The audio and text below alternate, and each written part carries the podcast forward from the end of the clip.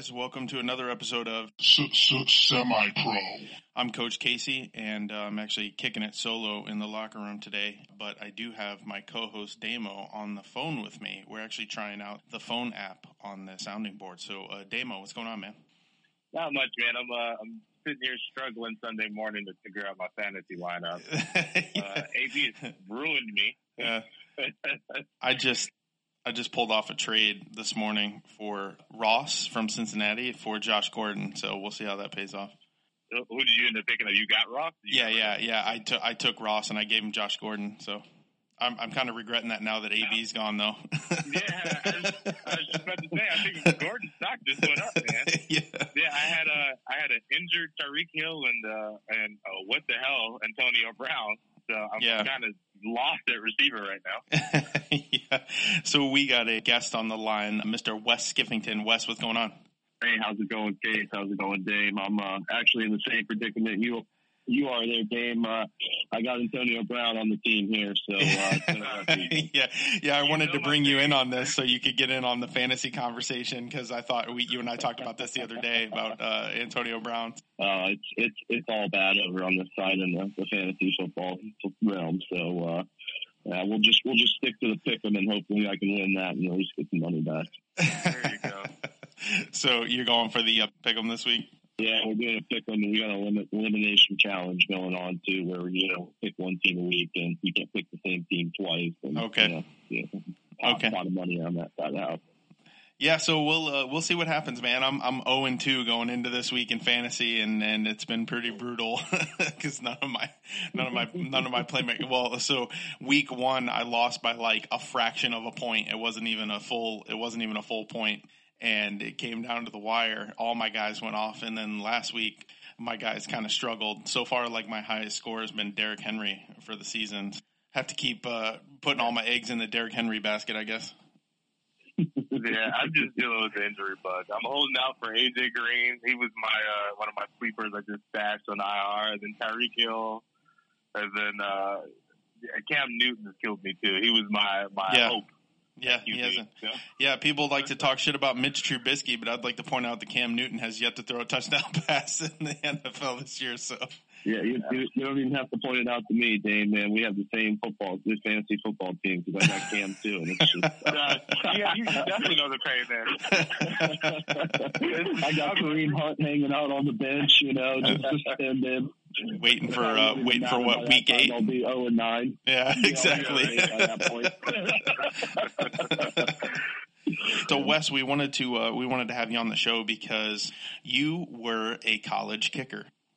Indeed, yes. So for the University. so for the listeners, uh, you were a place kicker. So you did all the kickoffs and the field goals and extra points and stuff. And I punted as well, actually. Okay, so you actually three. punted on the team as well. Okay, I, I knew you were a punter, just didn't know that you punted in college too. So, so you did it all. You were like the Craig Hentrich of your football team.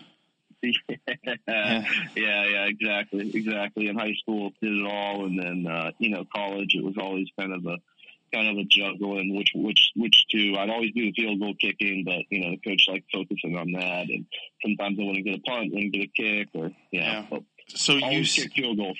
you said that it was uh, Stony Brook University, and that is out of Long Island, New York. Is that correct? Yeah, it's uh, up, it's uh, Long Island, so it's um, you know out east towards uh, towards like uh, not quite the Hamptons area, Right. um, but right outside of Port Jefferson. Nice Okay. They consider it like the Oyster Bay area. section of uh, New York. Yeah, exactly, Okay. exactly. That that sort of uh, that sort of area. We're right on the Long Island Sound, in between, uh, Yeah. you know, Connecticut and Long Island. That's the sound. So I did a little research. So Stony Brook started out as a Division three school in football back in the '90s, and then they basically went the same path as USF in about the same amount of time too, where they went from Division three to Division two in like '95 or '96, I think, and then from Division two they went up to one double A at the time, Division one double A in 99 or 2000 and then you played in uh, what what was it 2005 is when you joined the team or Actually, uh, 2008. So yeah, yeah, Case. Uh, that's uh, that's some good research there, man. And uh, kind of what happened was they got a uh, president in there it was uh, she was from Texas, so she's big football, big sports, and she was president of the university. So she started juicing up the athletic side of the house, mm-hmm. and uh, they just kind of carried that steam over and really moved quickly. So you grew up around here. So explain then how did you end up going to Stony Brook all the way up in New York? That's a, that's a great question. So, um, I guess, you know, we kind of start from the beginning there.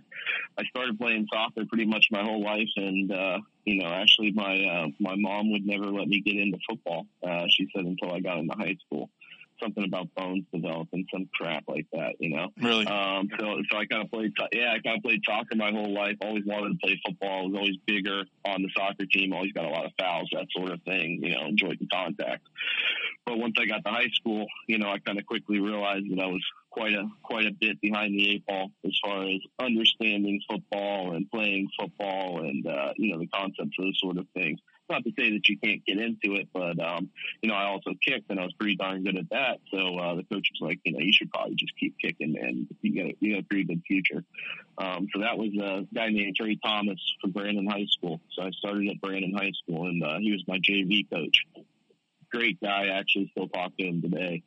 Um, so you know, whatever went through went through uh, you know high school at Brandon the first three years. I had some really really good luck, great coaches the first two years and uh, I think I kicked like over like 30, you know, 25, 30 field goals in two years, you know, so, you know, quite a bit of work for high school.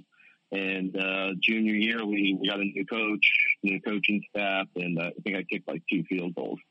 And I know that was prime time for recruiting. So, you know, I transferred, transferred high schools basically my junior year. And, uh, you know, kind of, kind of like we were talking about before the show, it was different back then. Right. Um, you know, you couldn't just transfer. You had to uh, come up with some sort of hardship reason. Right. If there was a specialty at that school, those sorts of things. Um, so basically, you know, thank God my parents, you know, had the resources to do it. Not everybody did, which, you know, I think is kind of some of the reasons they moved away from it.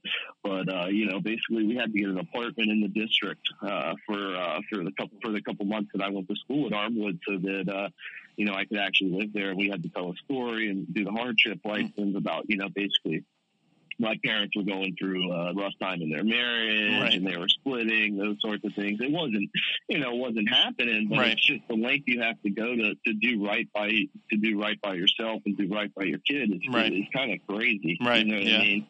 Um, it, and like I said, I mean, thank God, you know, I had the, the parents and the privilege to be able to do that, you know, so, so many other kids didn't, which I right. can, you know, talk about a little bit later. But uh, yeah, I ended up at Armwood, and like everybody, I didn't think I was going to go to a you know D one double A or D two school or anything like that. It was uh, you know looking at the bigger schools of the world, and like everybody and or like a lot of people, uh, that didn't shake out. Um, and Stony Brook ended up offering me a full scholarship after going up for a visit, and it's a really really good school. You know, it's like right outside of that Ivy League level as right. far as education. Right. So, you know, at the time I didn't care, but you know, looking back, I feel pretty blessed to have been able to have people around me to, you know, make that decision instead of doing a preferred walk on at FSU or USF or something like that. Yeah. I noticed too when I was doing my research on Stony Brook, they had like a lot of I don't know if oceanic programs and, and, and things like that up there. I mean, was that your focus in, in college? Because I know you're big into fishing and, and lobstering. Did you, you know, specialize in something having to do with the ocean? You know, Case, I'd love to be able to say, uh, oh man, I was that guy, you know, I had that foresight, you know, all that uh, stuff. And that was something that I was really uh, on my mind when I was in college. But uh, no, I got a degree in history and uh, pretty much majored in football. so if, any, if anybody out there listen and make more out of that scholarship when you go there, man. so I, I, I wanted to, to touch on something really quick because it seems like you had the the opposite direction but on the same path that I had. So I went to three different high schools uh, throughout my four year tenure in high school, and for me, it wasn't sports or anything like that. It was just like my parents just really didn't pay attention or put the effort towards athletics for me. They if they had to move, they they, they just moved. You know, and for me, my junior year, I spent my entire junior year, that summer off season, working with my second school. Although I had moved, and I faced that same problem where I didn't have a hardship or anything to say that I can stay in the school. So they kicked me out of that school to go to a different one. And I found it difficult to blend in with the team at that point because they had already built their bonds through the summer. They'd already worked the plays and trying to integrate into the team. It was difficult for me in my senior year. I just I wanted, I'm curious to see how it was for you transferring with the intent to go there for football. Yeah, so um, you know, Coach Cal over there at Armwood, uh, great guy, man. Like uh, he, he gets a lot of bad press. I don't know if uh, you know anybody's familiar with Coach Cal. He has out there, you know, about recruiting and those sorts of things. But uh, I basically transferred over there in, in spring ball. So I got over there in spring of my junior season. And that was really important because that's when all the scouts came through and everything like that. So I don't know. I, I kind of approached it with the mentality, you know, that, uh, I don't know. Everybody loves loves a baller, you know, in time on a football team. So, so, you know, I just kind of approached it. Hey, I'm gonna have to, you know, I got in there early, so I didn't have the issue that you did. I was there all summer, integrated with the team, um, but I just approached it with the mentality that, you know, hey guys, I'm here to do a job, and everybody respected it there um, because everybody was trying to get to that next level, and they understood it was a, a means to an end. But we also, you know, we balled out as, as a team, and we wanted to win and everything like that. But I, I, I didn't have the unfortunate circumstance of going over there after summer workouts. I got in there in spring ball, integrated all through summer. We had a work workout program, so it, it wasn't as hard. But I mean, you know, of course, when you transfer over, you got people that are there and play, and you, yeah, you don't want to, yeah, that sort of thing. And going into Armwood, I'm sure the competition level was pretty high too. Yeah, it, it was it was good. Uh, one of my best friends was actually the kicker there. Uh, uh, he graduated a year before me, so he was like, "Man, you need to come over here." Um, you know, like they, they need a kicker, and this is the only way you're going to get a scholarship. So uh, pretty much that I made that move, and I would say the only people that were, you know, had any negativity or anything like that were people that were, you know, close with the, the backup kicker whose spot I took. Yeah. it was a fair competition, though, but you know, it was a competition, but it wasn't. I guess it wasn't really fair at the end Yeah. of the day. So Well, I mean, when it comes to kicking, what are the two things that matters? Your leg and your accuracy, right? So, so if you if if if, if you have a bigger leg, chances are you're going to win the job. But you know, if you're a place kicker and you can put it between the bars, then you know you're gonna you're gonna win. So, hmm yeah, it's a, it's a pretty it's a pretty cut and dry. If you're good, if you're not, and it's very it's very uh, observable from the outside. right, right, Yeah, it's the most relatable position to quarterback, believe it or not. Yeah, Arm strength, leg strength, exactly. accuracy, right? Yeah, yeah, because it, it comes down if to you do good, right. It's, yeah, exactly. if you Yeah, do good, it's, it's your fault, and if we if we don't do good, it's your fault. right. Yeah, Yeah, yeah, exactly. And uh, it, you know, you don't, you don't, uh, you know, the same thing. You you got to depend on the line and the receiver. You know, that you can relate it to the line in front of me as a kicker or the holder, those sort of things. But at the end of the day, those those those don't really the responsibility doesn't fall. nope, it's your fault. yeah, exactly, exactly. So, Wes, how did Stony Brook do during your stay there? Oh man! So uh, my first year, uh, my redshirt year, um, it was a little interesting. So uh, we uh, we brought in a bunch of junior college transfers, much like anybody that's trying to get ramped up in a, a D1 AA situation. There, when they just come up quick like we did, uh, we had a bunch of junior college transfers, those sort of things. So it wasn't really a team atmosphere. Everybody was, you know, thought they were going to the NFL, that sort of thing. Um, but uh, uh, the, the next year we did really well, and then um, yeah, I think we we won a conference championship all four years that I played, so that was nice. Uh, I went to the playoffs two years, but uh, we got really lucky because my sophomore year uh, spring we had Hofstra close down their football program, which Okay, was yeah. like you know. Uh, unbelievable. Hofstra's put out Yeah. some talent. I mean, uh, Yep. they had the you know, receiver at New Orleans, all that Right. stuff. So Yeah. I think we got about 14 transfers from Hofstra that were all starters, and then uh, a couple of big recruits that they had won in the New York and Pennsylvania area just came to Stony Brook. So Wow. we actually got really good my junior and senior year. Wow. And so Pretty because dominant. because that school because uh, Hofstra closed their football program, none of those players had to wait that year of eligibility. They were automatically eligible immediately.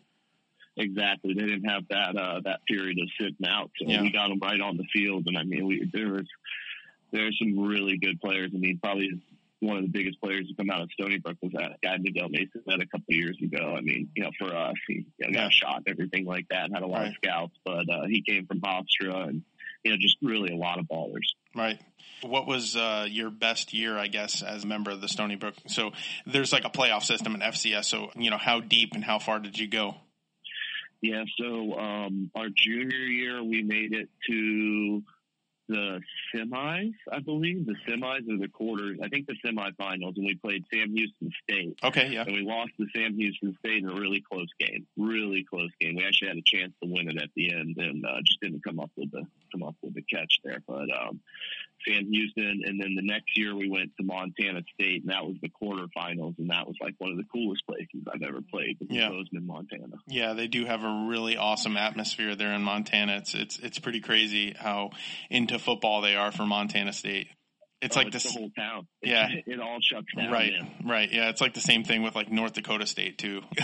they just have Mhm. crazy football towns. But yeah, I actually had a friend who lived in Bozeman, Montana and went to Montana State and, and she told me all about it, how it was basically like any town in Texas where the entire town would It- shut down for, insane. yeah. Yeah, and they also have a pretty big stadium too for a a, a D one AA school as well. Yeah, I want to say I want to say they're they're up over twenty thousand, I believe, Yeah. and it's a beautiful stadium. Yeah. I mean, you want to talk about like you feel like you're playing football in like you know God's country. You're just surrounded Yeah, by mountains. mountains, right, yeah. Beautiful stadium. Yep. I mean, I'm just yeah, and I'm just dropping bombs because of the altitude. You Right. Know? Just, you just get the ball like 10, 15 yards so so that actually that actually segues into my next question uh, about your leg. Um, I know you have a leg because we've talked about it before. So let's talk about the power behind the uh, the leg. What was your average, and what was the longest uh, field goal you ever kicked? So um, the longest field goal I ever kicked was in high school. It was probably like one of my best moments as a football player. Was against uh, Riverview High School, and it was cool because I had missed a big kick right before it.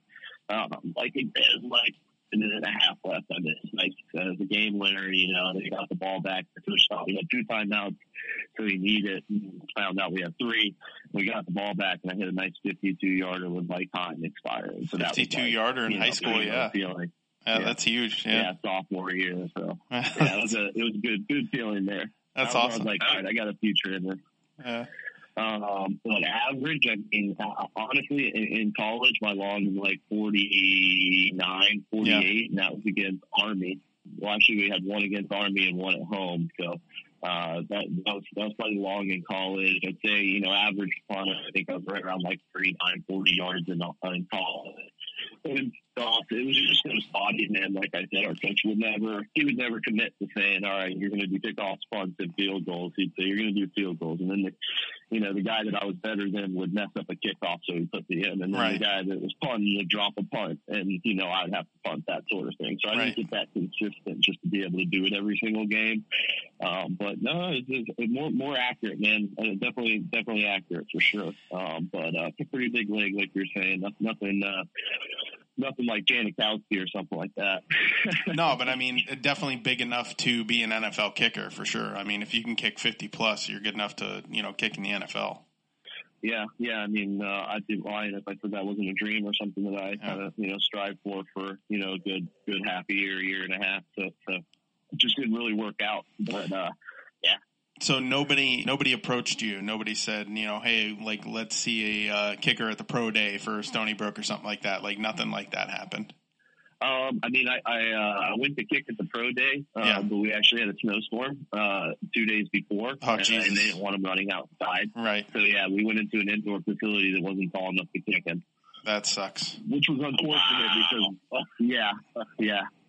I flew up there ready to go, and like I said, we had that guy Miguel Mason. There's 28, 29 teams represented at the pro day. Right. It really sucked. Yeah. Yeah. Absolutely. Because I mean, y- Talking about bad breaks. Yeah, yeah, because I mean, like Yeah. you, you know, kickers rarely get drafted, right? Like maybe two or three kickers go in the entire draft. But if you had been seen at the Mm-hmm. pro day and they could have seen your leg and your accuracy and stuff like that, then you know, chances are you would have been signed the day after the draft when they start picking up all those free agents and stuff. You know, so Yeah, you know, I'd like to, I'd like to think so, you know, but you Yeah. know, everything kind of happens for a reason. It did, it did suck, man, because that was, uh, there's a lot of culmination and work going up to that, you know. right, uh, where you know, I gradu- graduated in the in December, and he worked my ass off for four or five months, you know, and then got up there for the pro day, and it was just, you know, kind of a dud. yeah, that's So the did you take it anywhere after that? after after Yeah. the pro day, did you uh did you try maybe like a CFL or did you semi pro? So um, we, I went to a couple of combines. Uh, Mike Husted puts on some combines. He's an old NFL kicker, Yeah, I remember and uh, so they actually have. Yeah, they actually have really weird rules. Um, so if you're if if I'm coming out of college and I'm a kicker and I'm at one of those um, one of those co- combines, even if I qualify for the final day, no scouts are allowed to be present watching while somebody that just graduated is at that combine. Huh. It's so weird. It's so weird. Uh-huh. So basically, right, you, you, you'd have the you'd have the fresh college graduates kick, and there'd be nobody out there, and then they'd have the other guys come in and kick that qualified for the last day, and all the actual coaches would be out there. You know, so it's like it's coaches, you know, scouts, all that. That is a very strange rule. Yeah. My guess Uh-huh. is it's some sort. It's probably some sort of money grab. You know, drive Yeah. everybody to the same combines, those sort of things. It was a series of unfortunate events, and uh, uh, you know, I mean, I got a like my dad basically was like, uh, you know, I was living at home at the time, you know, kind of doing odd jobs here and there, working a little bit, Right. and uh, he, my brother talked about ConnectWise case, uh, Yeah. and he was like, man, this is a really good company, you should Yeah. interview here. And I got the job, and I, you know, I kept working and everything, but I was like, damn, this is a pretty good company, a pretty good career. Like, Yeah. it was hard to really dedicate all that time outside of work to continuing the training and everything. So, you know, I got a little lazy and gave up. That's what happens, man. You Yes. start your career and then, you know, one thing leads to another and, and you have to decide what, what takes priority. It's it's sad, man. Like you still think back to that type of stuff. You know, I mean, I'm, I'm sure I'm preaching to the choir here. Yeah, so Damo, um, just for a little background, Wes actually used to be my boss. so, Oh. uh, yeah, Oh, okay. yeah. So, so I met Wes, uh, what, like a couple years ago now. It's been at least two years. Yeah, yeah. So, so I met Yeah, Wes a couple two, years ago. Yeah. yeah. we both been with the company for a while. How long you been there uh, now, Wes? Uh, going on, uh, I think going on seven, about be seven years. now. Yeah, yeah. Because I just had my eight, I just yeah. had my five year anniversary in May. So, so I, I met Wes a couple years ago when I moved to the support team, and that's actually Damo. That's around the time that I was trying to get you in the door with the, with the company. But but Wes was my boss, and uh, if it weren't for him, I would have quit. I was wondering if we were going to tie this in, Casey. Like, if we want to have a conversation about like uh, what a poisonous environment can do to a good, uh, good employee or good team member. yeah, you know, abso- from abso- thought leadership, that sort of thing. Absolutely, yeah. So if it if it weren't for him coming in, because I was on a very, very perfect word to describe it, was I was on a very uh, poisonous team. It was just a a nasty environment with a lot of people that just were I don't know set in their ways, just had certain way of doing things, and just didn't didn't appreciate you know my style of of you know hard work and um and uh and they did My style. yeah, yeah. They, they, it, well, you know, very straightforward. Because when when Wes and I first met, like right off the bat, you know, he was like, you know, what what the fuck are you doing here? You know, like, like why are you why are you on this team? Like you you belong somewhere else. Like this team is going nowhere fast. You know, and uh, it was actually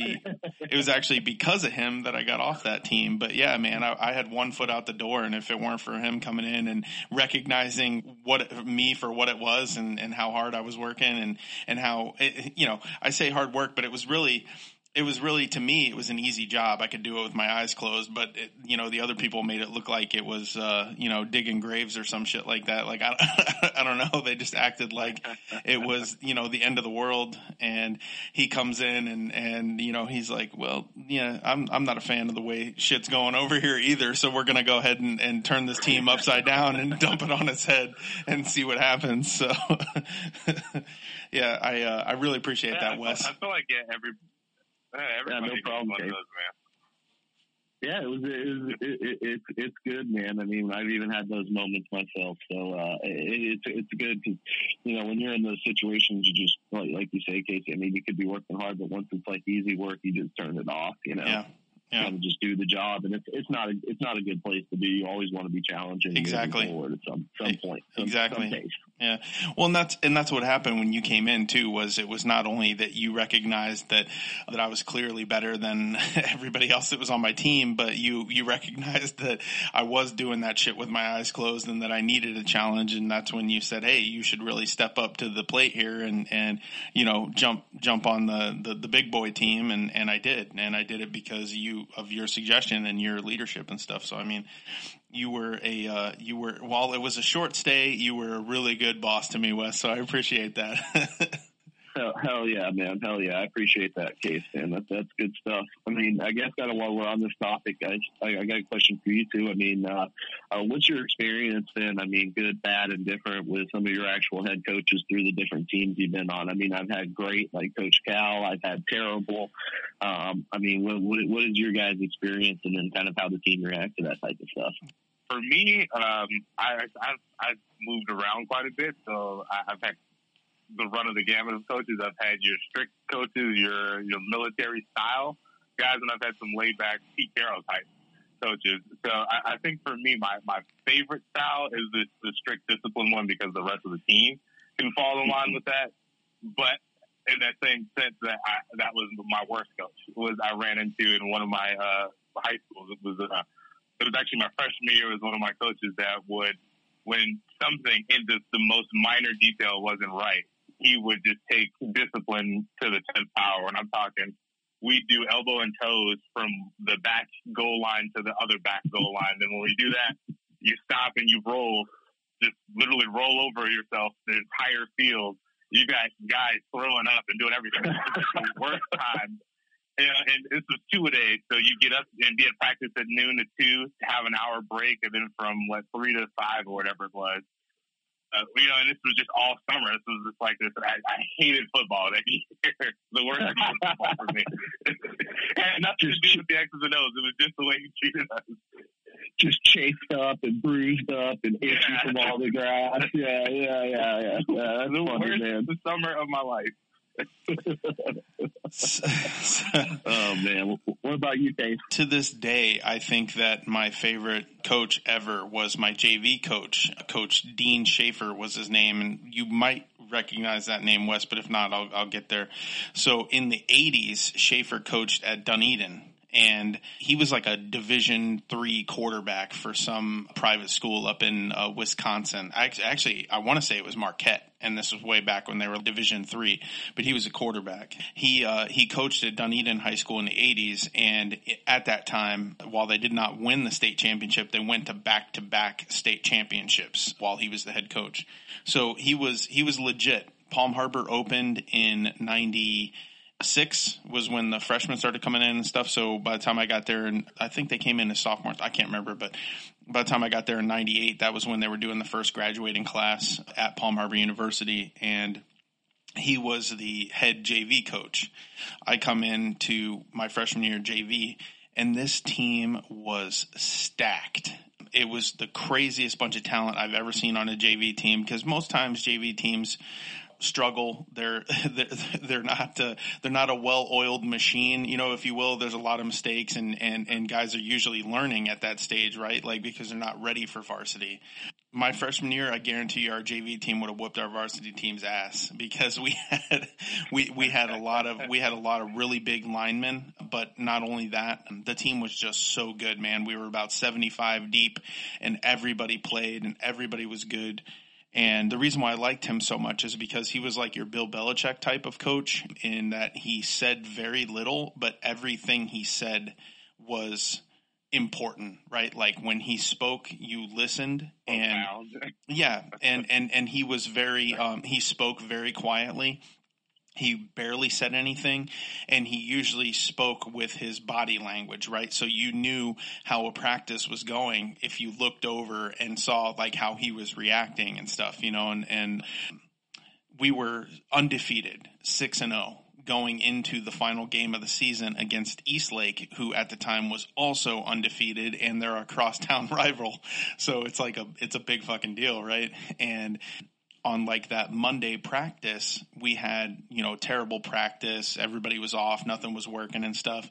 And Coach Schaefer just walks off the field Like he just he just left practice, and one of the assistants comes back. It was like a you know a staged thing. You know, the one of the assistants comes back and goes, "I don't I don't know, guys. I don't think he's coming back. Like you know, you guys really stunk out there today." and and uh, um, and and then so he didn't come back that day, but then so the next day on Tuesday we ran to death. I think he made us do the snake twice. You remember the snake? Mm-hmm. But then on that Wednesday, he took it easy on us, and because you know JV plays on Thursday, so uh, Wednesday was like our pregame, and you know we came out in, in shorts and helmets and stuff, and and we went through the whole deal, and he gave us like this inspirational speech where the guy never fucking talks, and it was basically like we're gonna go out there and you guys are gonna win this game. All right, like you know, bring it in, you know, and then we're all like, all right, yeah, because that's like the most he said in the entire year.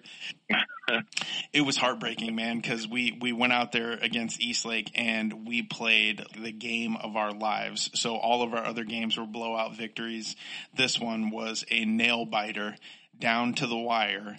We were up by three with less than two minutes left in the game. And in high school, there's no two minute warning or anything like that. And I'm pretty sure they were down to like their last time out. And we've got one of the best running backs in the state. James Brown is his name. And the, the conventional wisdom would be you run the ball and win the game, right? For whatever reason, he called a boot and the quarterback threw an interception which was returned for a game losing touchdown. so everybody burst into tears on the sideline. Like every player on the team was just bawling their eyes out. And I remember coach crying and telling everybody after the game he let us down and he was really sorry and stuff like that. And it was, it was the craziest thing ever, man. But I'll never forget that guy because his, his demeanor was so old school but he got so much out of his players doing so little. Meaning he didn't he, he he didn't use a ton of hyperbole. He wasn't like a loud guy. He didn't get in your face or anything like that. And then just to tell you how how good he was and what the difference was is that next year our going into varsity, our varsity coach had basically stepped down for personal reasons and stuff, and and he wasn't you know that that great anyway all of us thought that Schaefer was going to get that job because it just made sense, right? Like the JV team was coming up. We all knew each other. We were comfortable with him. He was the best coach. And the guy that that got the job was like the exact opposite of him. He was like the Rex Ryan type, right? Like the the lots of hyperbole, lots of shit talking, lots. Of, he was very loud and br- abrasive and brash and stuff. And the same team that went six and one in, in in JV and dominated everybody and lost in a heartbreaking interception won four games and one game over the next two years with that with the other head coach. Uh, yeah, and and it was just a totally different atmosphere, man. You know, it was it was a totally different atmosphere. I would say that you know he was without a doubt my favorite coach. I also played football in the Air Force, and but our coach was also a player on the team, so it was a little it was a little different at that. We were kind of just policing ourselves, you know, and uh, and then I played semi pro ball. Um, it was always the worst situation. In that particular instance, it wasn't that bad because like everybody's disciplined, right? Like like you're you're in the military, so like everybody is basically doing their job, and there were no like egos and stuff. Like there were a couple, but all the guys that were playing on those tackle football teams were like shoulda, coulda, wouldas who got injured playing, you know, high school or or D one ball or something like that or whatever. Um, so the coach was like a, the safety, but we all just kind of did our thing, and we had a pretty good game plan. We actually beat Camp Lejeune in a tackle football game, and you know that was pretty scary because afterwards they were pretty pissed. So, so, so the uh, the Marines versus the Air Force were like, "Oh, let's get off the field, guys. Let's go ahead and get on the bus and go back to the base." Get on the plane and get out of here. Yeah, right, exactly. Yeah, but then I played uh, semi-pro for a couple years when I was stationed up in Maine, and that coach was kind of like the best of both worlds. He was he he didn't say a lot, but then when he did, he kind of flew off the handle and, and got like all all uh, hyped up and shit, you know. And he he's uh, he's still coaching today, and I liken him to like the Bill Belichick of semi-pro football because I played for him back in 2006 and seven, and this was six or seven years into him owning and coaching that team up in Maine And that team, the Maine Raging Bulls, they still exist today and they win eight, nine, ten games every single season, and they've been in the championship pretty much every year for the last ten or twelve years up there, and it's the biggest semi-pro league in the in the country. So. I would have to say he's probably the most experienced and, and most well put together. But that Coach Schaefer in my JV years, man, he was my favorite for sure. Man, it just goes yeah. to show, man, that uh, that coaching really does matter. The play calls, yeah, the how you galvanize the team, all of that matters. Uh, yeah. A lot of people say, "Well, this is a talented squad. It's Tom mm-hmm. Brady." Oh man, Belichick plays a big role. A really right. big role. Yeah. I was waiting yeah, for when when. Uh, go ahead, Wes. I'm sorry. Go ahead, Dave. No, I was just going to say when. No, no, no. Okay, all right, you go. I'm not going to say anything. hey, this is like the demo. There's a delay on the line. Right. No, no. I was just going to say, uh, you know, like just like you're like you're saying about the uh, coaching mattering, and you have a super talented squad, but if uh, if you're not calling the plays, if you're not you know putting them in the right position, those sorts of things, it, it starts to show. I mean, uh, we we would always beat up on a lot, a lot of the smaller teams there at Stony Brook, but uh, when we start to play those bigger teams and everything like that, it, it just you couldn't push them around, you couldn't run on them the whole entire time, yeah. you know, those sorts of things. It was you, you had to actually scheme, and it, uh, we get into trouble sometimes for sure. I'd like to actually get Damo's perspective on that for a second because what I was going to say was I was waiting for Damo to throw me under the bus because I was also one of his coaches. and, and I steer clear of it. And, and yeah, you, you were you were uh, you were avoiding the the mines in the minefield, like you, you were dancing around. No, but but what Wes said is pretty accurate in that you can be as talented as you want, but if the coaching doesn't match up and stuff, then, then obviously it's an issue. But but Damo, we were in the same situation together. Uh, sometimes the shoe is on the other foot because we were uber talented, but you know as well as I do that you know not everybody was was up to taking the coaching. So we ended up in a spot yeah, where. I was say just to, just to, to talk about that. Um, I think for me, I, if you play football, then if you understand football, if you know the game, coaching is the style of coaching doesn't really matter. It doesn't matter how your coach comes at you. You know the game. And if this guy is coming at you with the right scheme, the right play calls and everything, it doesn't matter how he comes to you. If you're going to fall in line, it's a team and it's a team sport. So for me, it, it wasn't a style thing for me. It was you. I could tell you knew football. You know what I mean? I could tell you your play design, what you were saying, this made sense. It lined up to the game. So I, that didn't matter to me. I, when but to my knowledge, at least how it's going into the pavilion talk that we've gone over a few times yeah. now. Yeah. Everyone didn't didn't like your style, right? Know? And and for whatever reason, right. You know, everyone had their own. Uh, we preferred Mike, or we preferred this this coverage, or whatever the case was, and yeah. that didn't matter to me. And that's how I separated from that group. It just it to me, you could see football in, in, the way you call the game. Yeah, it was a thing. It was a thing, Wes, of where basically the team was completely divided about me. Like, like half the team loved me and half the team hated me, and it's and it's and it's my team, and so that's a that's a really difficult situation to be in. But but you know now, having worked with me, that, that that's how pretty much I am. Right? Is like people either love me or they hate me. Like, like, like mm. I was on a team that, that, that you know couldn't stand me, and uh, and yeah, right, exactly. And but Wes just right off the bat meeting him, you know, we hit it off, and we are like, God damn, you know, you're wasting your time over here, you know. like it's just it's just one of those things. Like I've got a very uh, I've got a very you know straightforward personality. So if if I'm going to let you know how I feel about you, and if if you if if it ain't a good outcome, then you're not going to like me. But if if if it's good, then you know you're going to love me. So. Yeah, I mean, I've been in the situation. Uh, I've been in the situation there, like uh, you know, where you talk about half the team on one side, half the team on the other side. I think that's even more combative than you know the whole team hating coach there.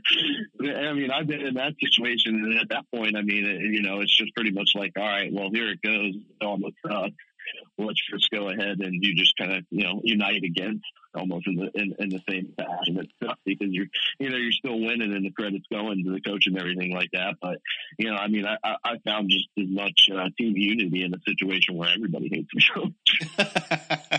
yeah, it, it, it could have it could have easily been a with the amount of talent that we had on on the team that I coached and owned. Uh, it could have been an 85 Bears situation where where the team being divided, where like that all the defensive players hated me, but all of the offensive players loved me, like Mike Ditka style. You know, we could have we could have done some serious damage, man. But it, it went the other way. You know, it, it, it caused a lot of division, and and because of that, you know, we only posted a five and five record. We struggled against just like you were saying, Wes, because it, it's 100% correct. We would wipe the floor with the Pee Wee teams. You know, the, the, the games that we should have won and won big, we did.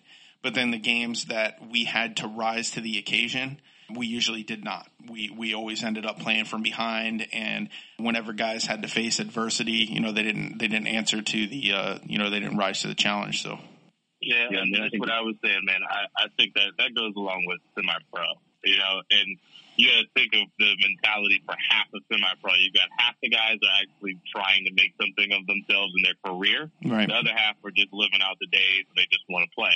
Right. So yeah. you know what I mean. You have half the guys that that are okay with the upfront in your face kind of style, yeah. and the other half is like, well, I'm just here to play, man. I don't want to hear this. I want this coach to say this to me so I can just do my thing.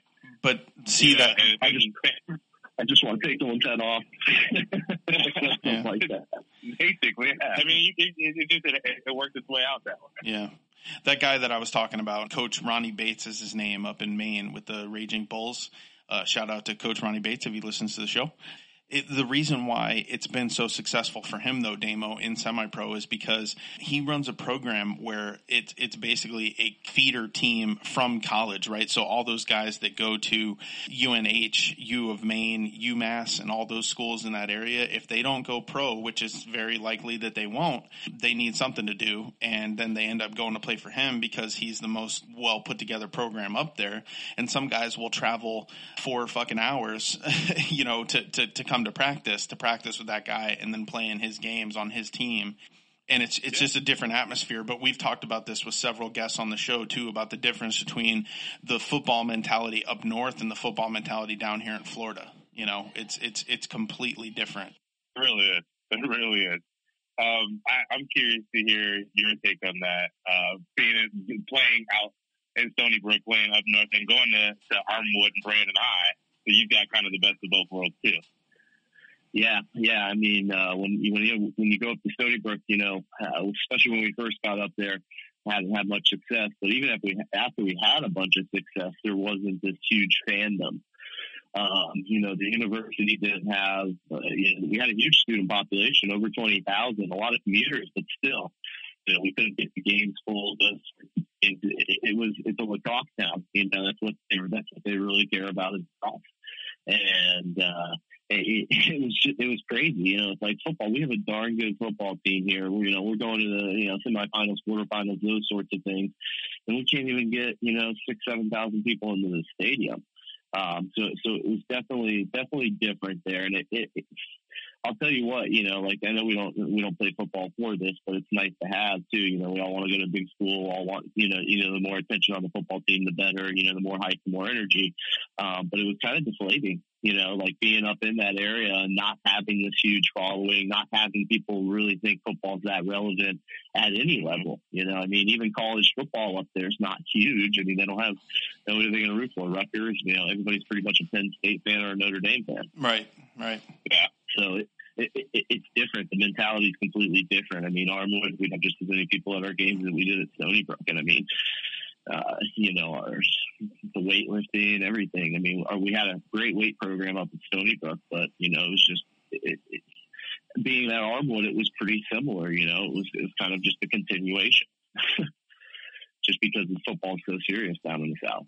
Yeah, for me, man, I, I found that it was specific towns up north that were about football. So you can you can have the entire state of Illinois yeah, because I'm from Chicago, so the entire state of Illinois didn't really care. It was more of a basketball uh, state. You know, even Chicago, the city, is more into basketball than football.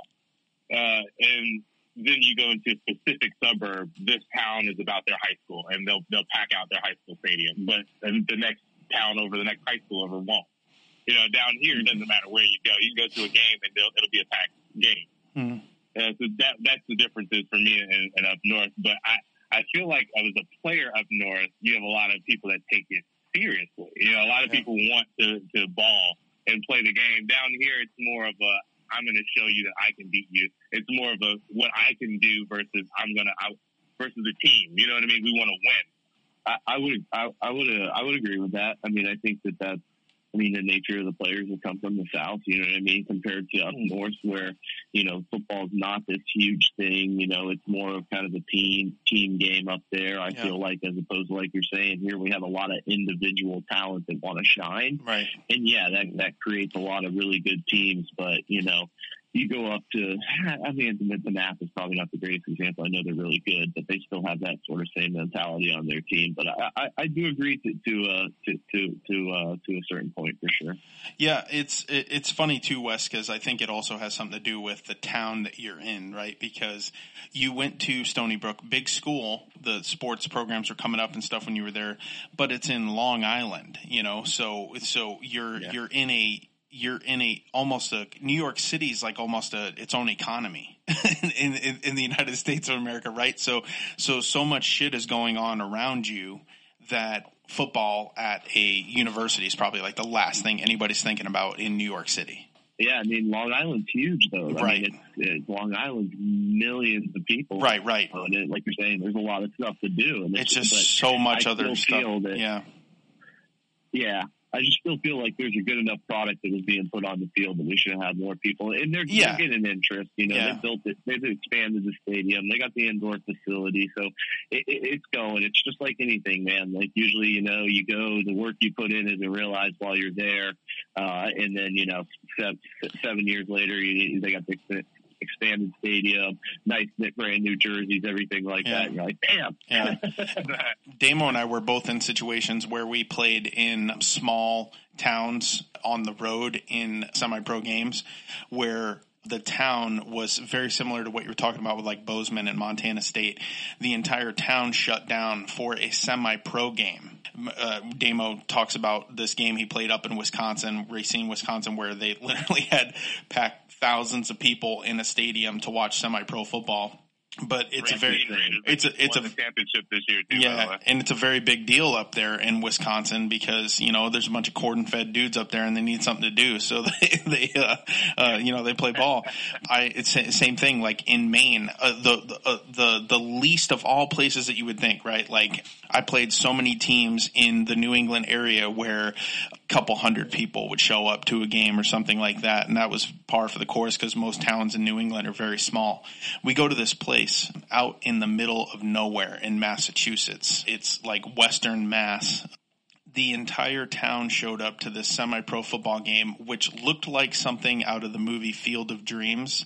Like the the the field the field was out in the middle of a cornfield, dude. It was the craziest thing ever. like like we had to bus to through a cornfield to get to the field. It's surrounded by all these like Friday night lights, you know, way up in the sky and stuff, you know, and and we get there and there must be like eight, nine, ten thousand people at this high school stadium to watch this semi-pro team play football.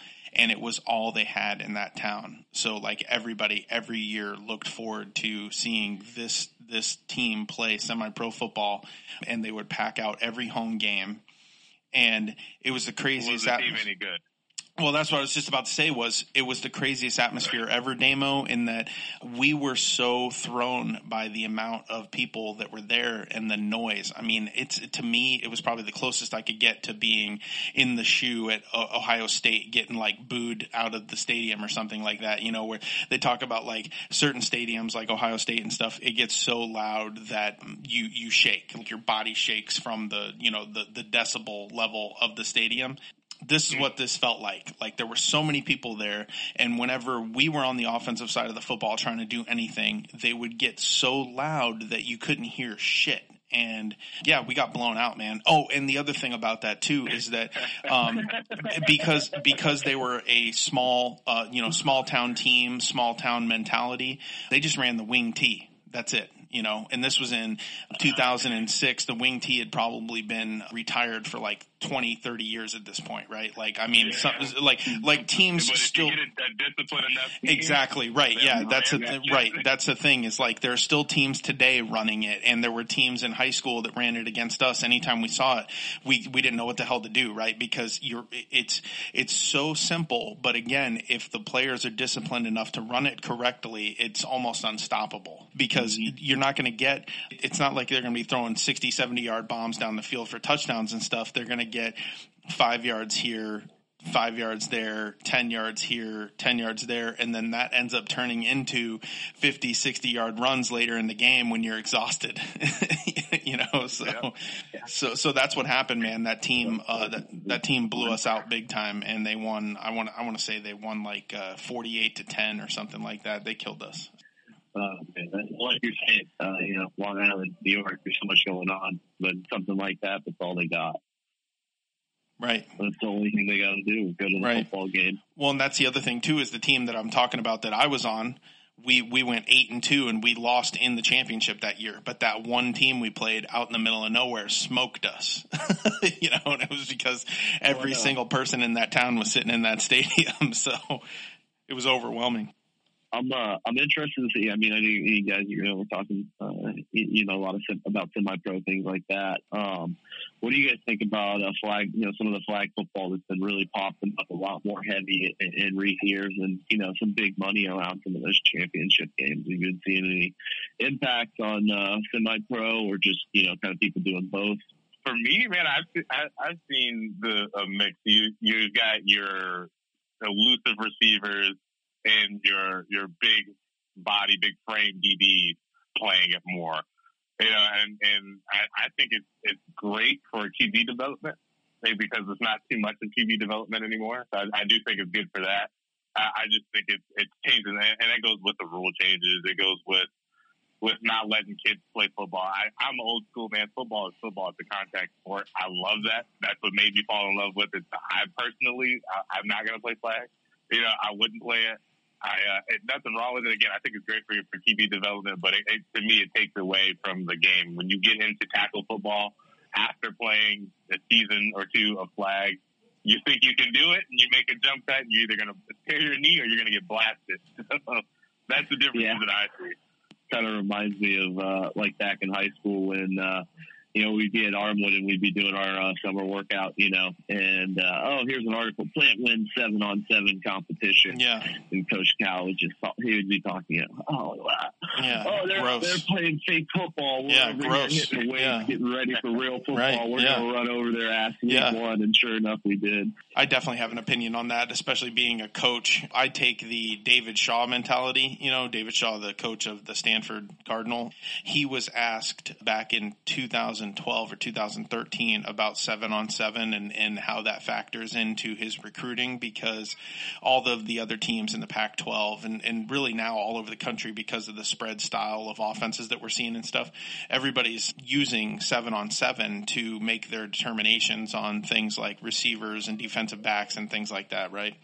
David Shaw answered, uh, seven on seven? What is that? You know, like, like, he said, uh, I, don't- I don't even, you know, that's not, that's not real football. So if they're not playing football, then, you know, we don't, we don't evaluate it. And, and that's how I feel about it because to, to Damo's point, and Damo is one of those, you know, freak athletes that could easily dominate seven on seven or flag, uh, tournaments and things, but he feels the same way I do about it. There's no contact in it. So there's no, there, you're not, you know, you're not really putting your skills to the test because your skills kick in once you get punched in the mouth, right? Like, like it, how you, how you respond to getting hit hard or uh, as a receiver, you know, being stuffed at the line or something like that.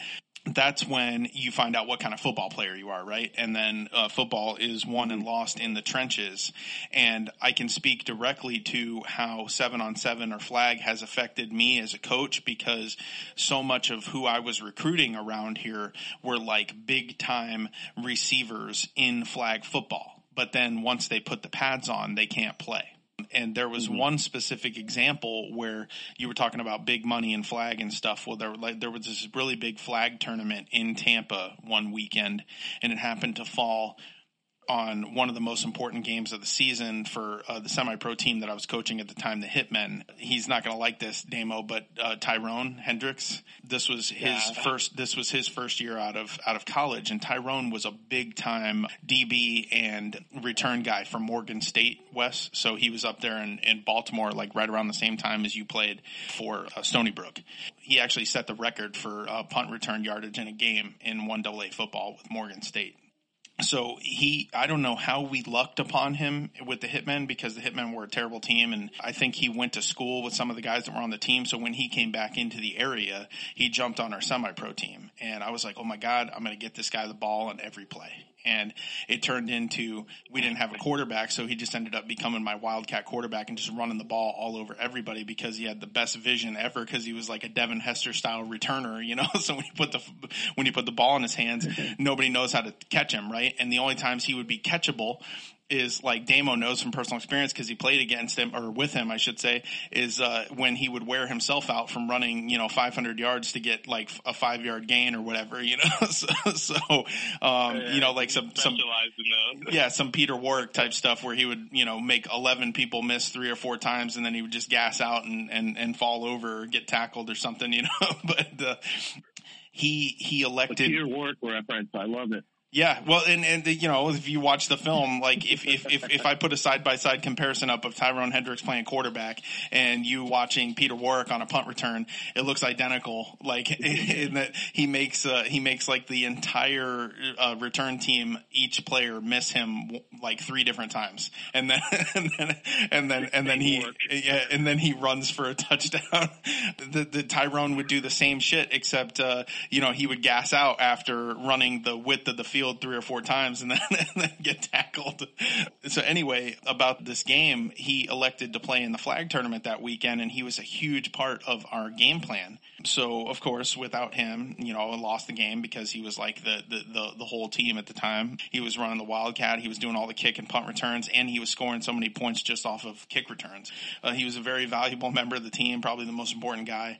And he played flag football that weekend. And so we lost but his team won, and I guess they won like ten grand for for winning yeah. this tournament or whatever. And it was like you know seven guys, so the, about fifteen hundred bucks a head is what they won for playing in a flag tournament. I was really pissed at him for for not being at the game and going to the flag. And then when I found out how much money he won, I was like. All right, you know, all right, it yeah. makes sense. Yeah, yeah, yeah. You you did the right thing. big money. That's what I'm saying, man. Right. Yeah. That's it's crazy how much money they're putting in these tournaments. Yeah. I want to say a million dollar one that just went by a couple months ago. Yeah. Right? Yeah. Texas or something. Yeah, right, yeah. right. Yeah, there's like that the National Flag Football League or whatever, the NFFL, and those guys actually do get paid a really decent amount of money, and people come to watch them too. So that's pretty crazy.